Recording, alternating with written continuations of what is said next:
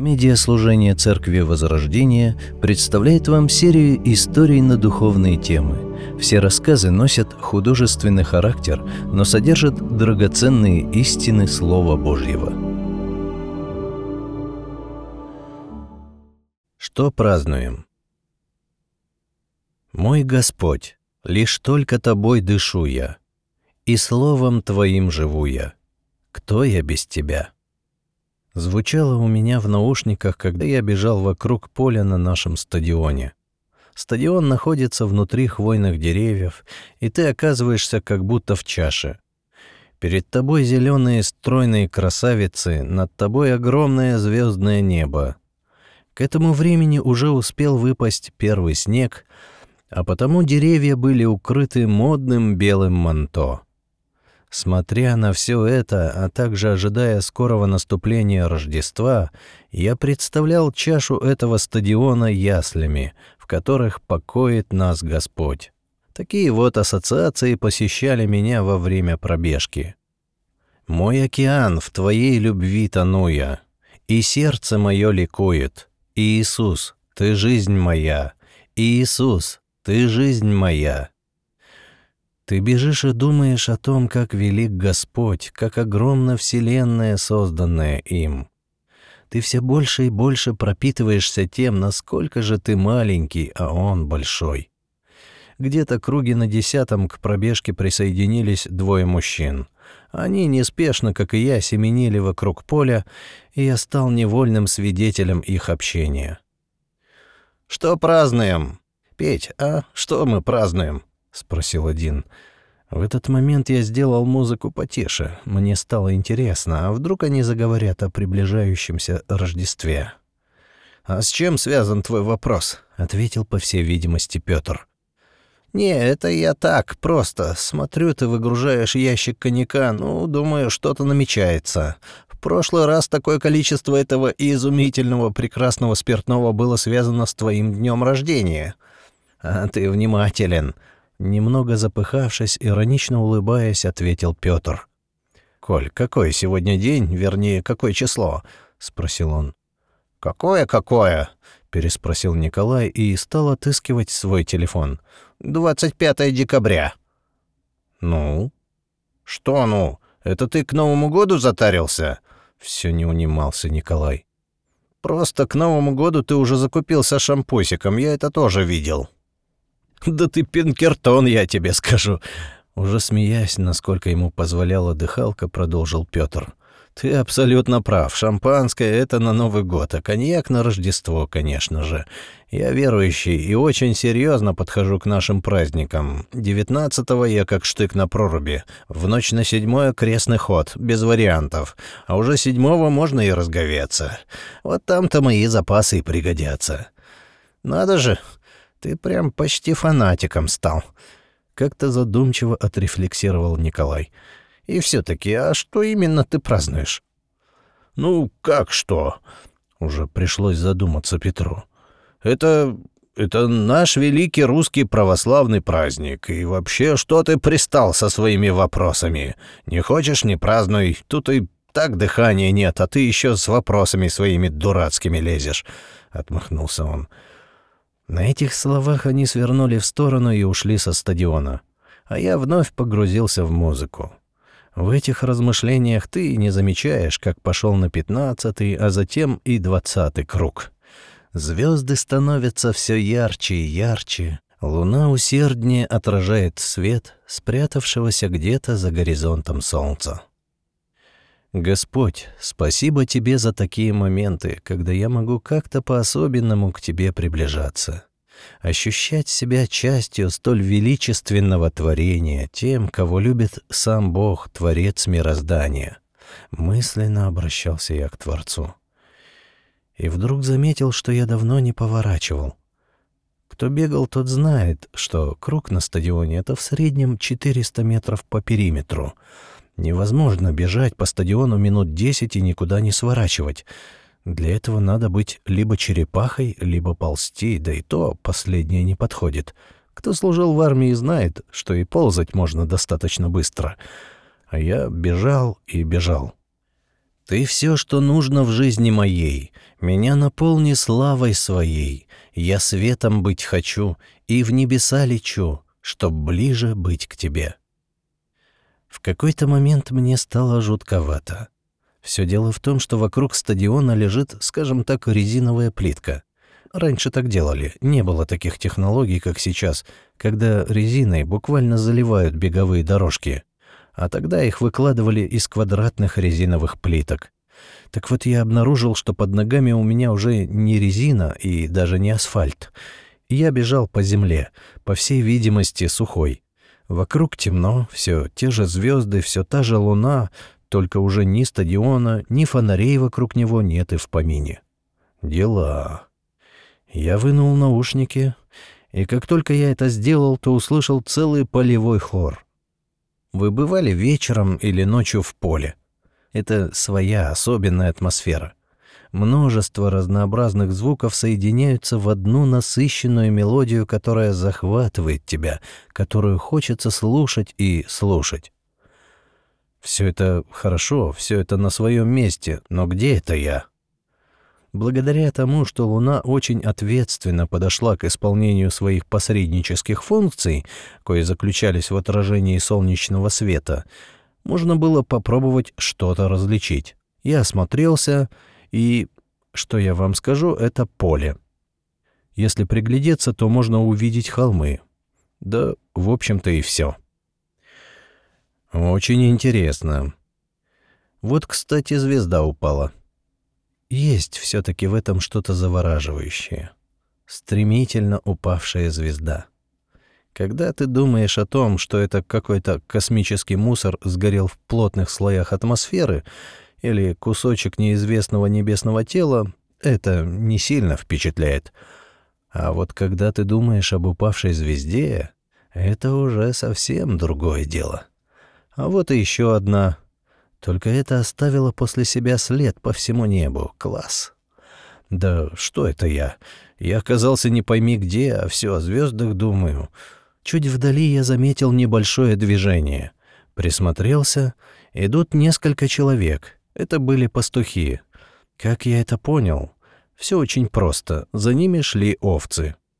Чем ближе они подходили, тем более шумно становилось. Выбора нет. Пойду к ним. Хоть узнаю, где это я оказался. «Что празднуем?» Услышал я знакомый вопрос.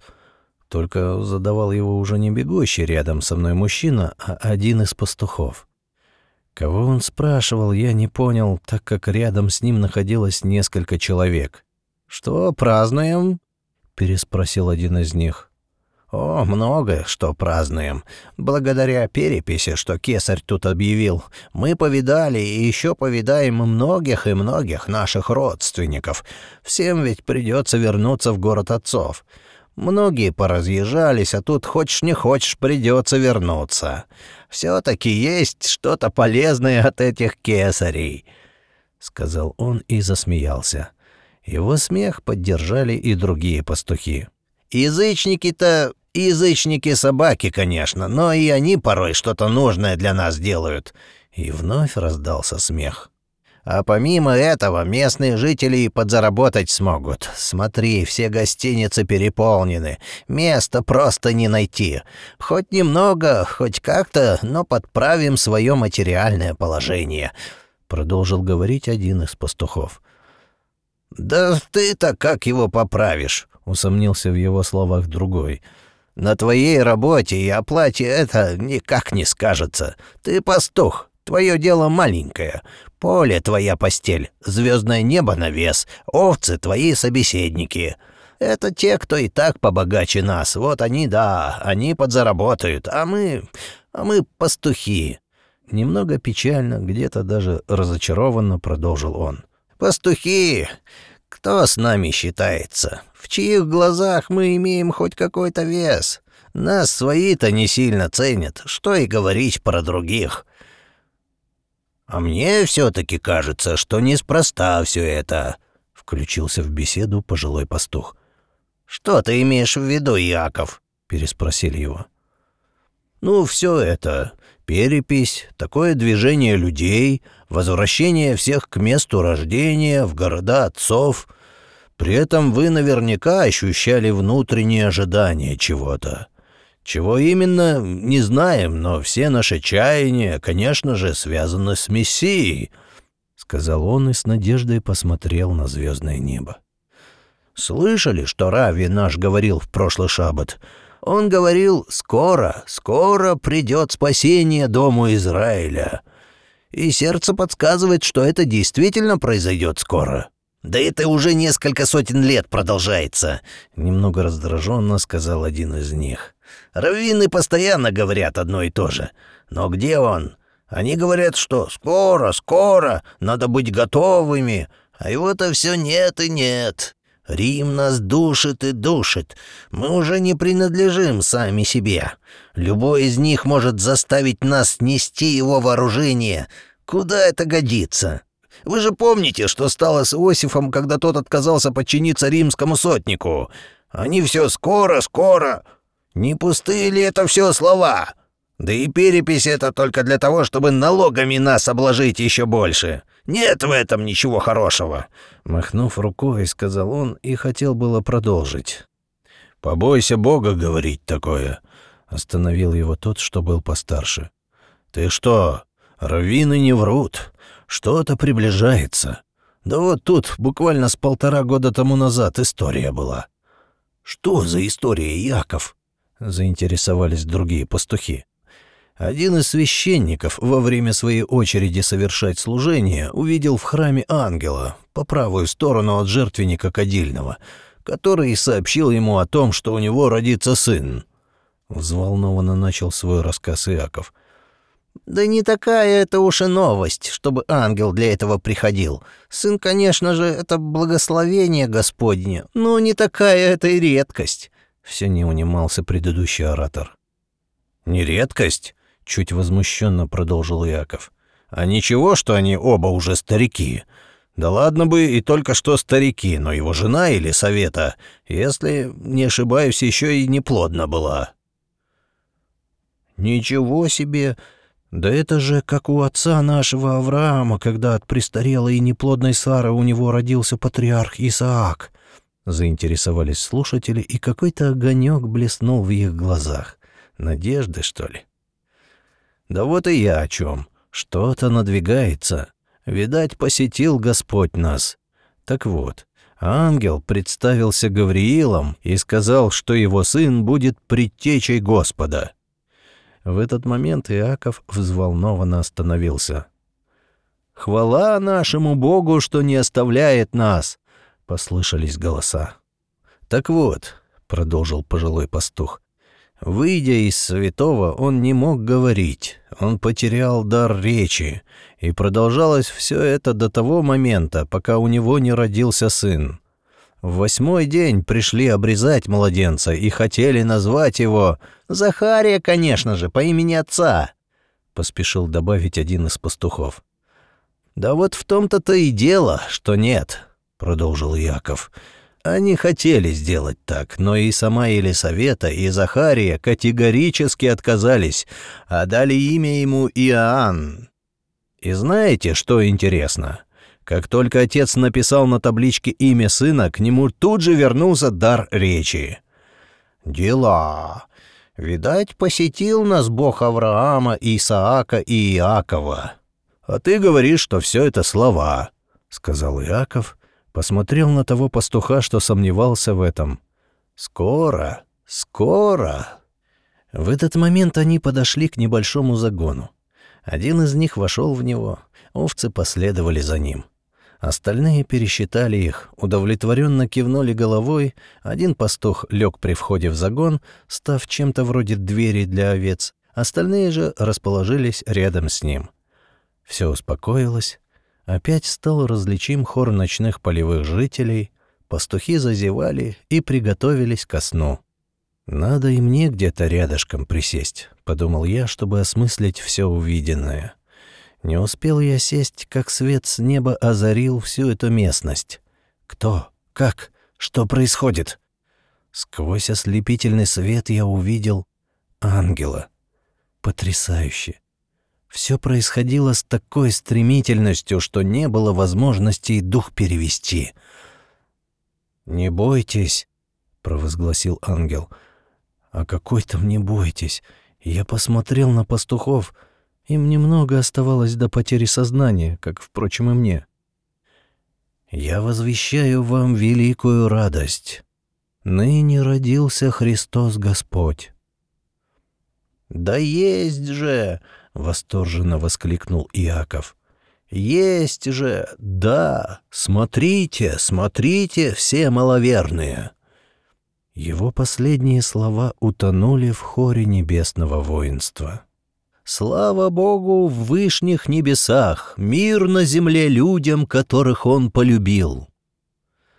Совсем недавно я бежал по стадиону и слушал музыку, которая меня впечатляла. Душа моя ликовала, все внутри меня восторгалось моим Богом, Создателем. После этого я услышал хор полевых жителей, и, скажу я вам, это было не менее впечатляюще. Я почувствовал себя частью творения, которое славит его, любящего и мудрого Создателя. Но теперь... Но теперь я ощутил, как каждая клеточка моего тела восторгалась Богом. Я не знаю, как это описать. Если представить себе, что миллиарды и миллиарды клеток организма все вместе восторженно начинают славить Бога и ликовать, то вполне возможно вы ощутите то, что я пережил тогда в поле.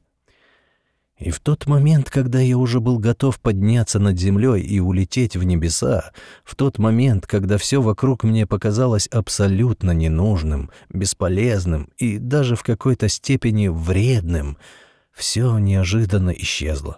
Раз и все. Постойте, нужна пауза. К этому моменту я, конечно же, понял, где я оказался, но тем не менее нужно перевести дыхание и прийти в себя. Но нет — Пастухи встают. «Пойдемте, пойдемте скорее, пойдемте в Вифлеем и посмотрим, что там случилось, о чем возвестил нам Господь», — сказал старший из них. «А ты, Симон, останься здесь, присмотри за овцами». Поспешил и я вслед за ними. Путь был недолгим. Не знаю, как они пришли к тому месту, где родился Спаситель, я даже не обращал на это внимания, просто шел за ними и шел. Но по мере приближения к месту рождения сердце... Нет, не билось, я бы сказал, колотилось. Все сильнее и сильнее. Порой мне казалось, что я реально слышу его стук. Вифлеем. Один дом, другой. Вот и какой-то свет. Подходим поближе, я не скажу, что это было за место, пещера ли, какой-то сарай ли, просто навес. Я не присматривался. Первое, что привлекло мое внимание, это кормушка для скота. Обычная, деревянная, сколоченная на скорую руку. Видно, что далеко не новая. Скажем так, рабочая, используемая. И вот что интересно. В яслях лежал младенец. Рядом стоял мужчина, которого называли Иосифом, и женщина, как вы понимаете, Мария. Они немного удивились, когда несколько человек с округленными глазами, чем-то напоминающие безумных, вбежали к ним и наперебой стали рассказывать о произошедшем с ними в поле. Но я этого уже не слышал. Все было как в тумане. Все, что я видел, это младенец. Я просто поедал его глазами. Я всматривался в него и всматривался. Не знаю, что я хотел увидеть, но смотрел и смотрел. Через какое-то время я понял, что в яслях лежит младенец. На нем не было написано «Мессия», «Бог», «Спаситель». Ручки, ножки, голова. Он не кричал, не рыдал, но и не спал. У меня сложилось впечатление, что он наблюдал за происходящим. Что-то еле уловимое пробежало по его лицу, и это была радость, что ли. Не просто улыбка, а удовлетворенность. Я стоял как загипнотизированный. В голове у меня зазвучала песня, которую я слушал, когда решил побегать вечерком. «Мой океан, в твоей любви тону я, и сердце мое ликует, Иисус, Ты жизнь моя, Иисус, Ты жизнь моя. Океан любви, воплощенный в этом младенце, лежал прямо передо мной. Как это можно понять? Тот, кто создал всю Вселенную, кто держит ее в своей руке, без кого она просто-напросто разлетится на мельчайшие атомы, лежит в кормушке для скота и смотрит на меня. Советник чудный, мудрость веков, хотел сказать я, но не буду. Какая там мудрость веков? Бог со всем своим знанием, со всей непостижимой глубиной мысли, мудростью своего промысла лежал в неизвестной миру деревушке, в ненужных миру яслях. Бог крепкий, вот здесь, прямо передо мной. Тот, кто сказал и сделалось. Тот, при виде которого вселенная трепещет и умолкает. Тот, кто и в неизвестной нам галактике все держит под своим контролем. Тот, увидев кого праведный пророк Исаия заживо похоронил себя, покоился на руках его же творения, нуждался в пище и воде, внимании и заботе. Отец вечности, такой маленький, такой беззащитный, как мне казалось, смотрит снизу вверх на нас — вы представляете, он смотрел на всех нас снизу вверх. У меня мурашки по коже пошли. Князь мира, тот, кто примиряет непримиримое, кто устраняет вселенскую вражду, оказался в одной компании с домашними животными. Думая об этом, я не смог продолжать стоять. Ноги буквально подкосились, и я упал на колени. Передо мной царь, царь всего мироздания. Меня абсолютно не смущало то, что я склонил колени перед младенцем. В моем сознании торжественно прозвучало «Бог явился во плоти». «Бог явился во плоти», — отозвалось в каждой клеточке моего естества. Пастухи что-то говорили. Мария заинтересованно слушала, как будто записывая их слова у себя в сердце.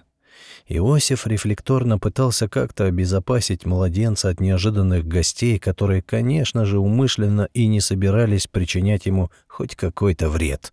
А я думал, да как же вы можете стоять? Как вы вообще можете сейчас разговаривать? «Се царь ваш», — прозвучало у меня в мыслях. «Се царь ваш». Откуда эти слова? Да это же слова Пилата, когда он вывел избитого, практически растерзанного на куски Сына Божьего к иудеям. Он думал, что его вид их разжалобит, что они все таки остановятся в своем безумии, но нет. Вид того, у кого висели куски плоти после римского бичевания, привел их в еще большую ярость. Слова «Се царь ваш» захлебнулись в сатанинском хоре «Распни его, распни». И среди воспевающих этот гимн ненависти к Богу я увидел себя. Я увидел и моих попутчиков-пастухов, которые со стервенением и ненавистью вопили «Распни!» и еще многих и многих знакомых мне людей. «Се царь ваш!» И этот царь лежал прямо передо мной в кормушке для скота — мы не предоставили ему место в гостинице, зато подыскали место на кресте. Мы не почтили его как Бога, как Господа господствующих, зато прославили Кесаря. «Пойдемте, пойдем, не будем мешать, им нужно отдохнуть», — сказал Яков остальным пастухам. «Вы извините нас, просто тут такое, видать, посетил нас Господь». Они один за другим уходили, а я стоял и смотрел на младенца. Только уже не сверху вниз, а снизу вверх. Ведь предо мной не младенец, а младенец. Не человек, а Бога-человек. Не просто избавитель народа, а спаситель мира. Передо мной чудный советник, Бог крепкий, Отец вечности, князь мира. Передо мной тот, кто вот это тело, которое на расстоянии метра от меня, отдаст на растерзание нам, нам, кровавым стервятникам греха. Что празднуем? Этот вопрос, подобно разряду дефибриллятора, вернул меня к жизни. Я осмотрелся и увидел, что стою перед украшенной елкой. Эту елку поставили прямо рядом со стадионом, где я бегал. Словно очнувшись, я оказался перед ней. Просто стоял и смотрел. «Что празднуем?» Вновь услышал я знакомый голос и вопрос. «Спасибо, мой дорогой старец, что напомнил мне это», — сказал я, понимая, кто меня спрашивает. «Я не знаю, что празднуют люди вокруг, но я праздную события вселенского масштаба. Праздную то, что не в силах объяснить, в полной мере понять и выразить словами. Я праздную торжество Божьей славы, явленной в любви к погибающему, смердящему миру. Я праздную то, что Бог стал человеком. Советник чудный стал ограниченным ребенком. Бог крепкий принял образ раба, чтобы умереть в немощи. Отец вечности стал сыном времени. Князь мира, источник примирения, стал объектом вражды и ненависти. Я праздную приход в мир царя, который при рождении слушал прекрасный единый хор воинства небесного, прославляющего Бога, а когда умирал хор мерзких и ограниченных грешников, унижающих и оскорбляющих Бога, где главным солистом был я, я праздную воплощение царя. Мы празднуем приход царя. Пойдем же перед ним. Что празднуем? Не бойтесь, я пришел сообщить вам весть, которая принесет великую радость всему народу. Сегодня в городе Давида родился ваш Спаситель, Христос Господь. Вот вам знак. Вы найдете младенца запеленатого и лежащего в кормушке. Но когда пришла полнота времени, послал Бог Сына Своего, родившегося от женщины, родившегося под законом, чтобы искупить подзаконных, чтобы нам получить усыновление.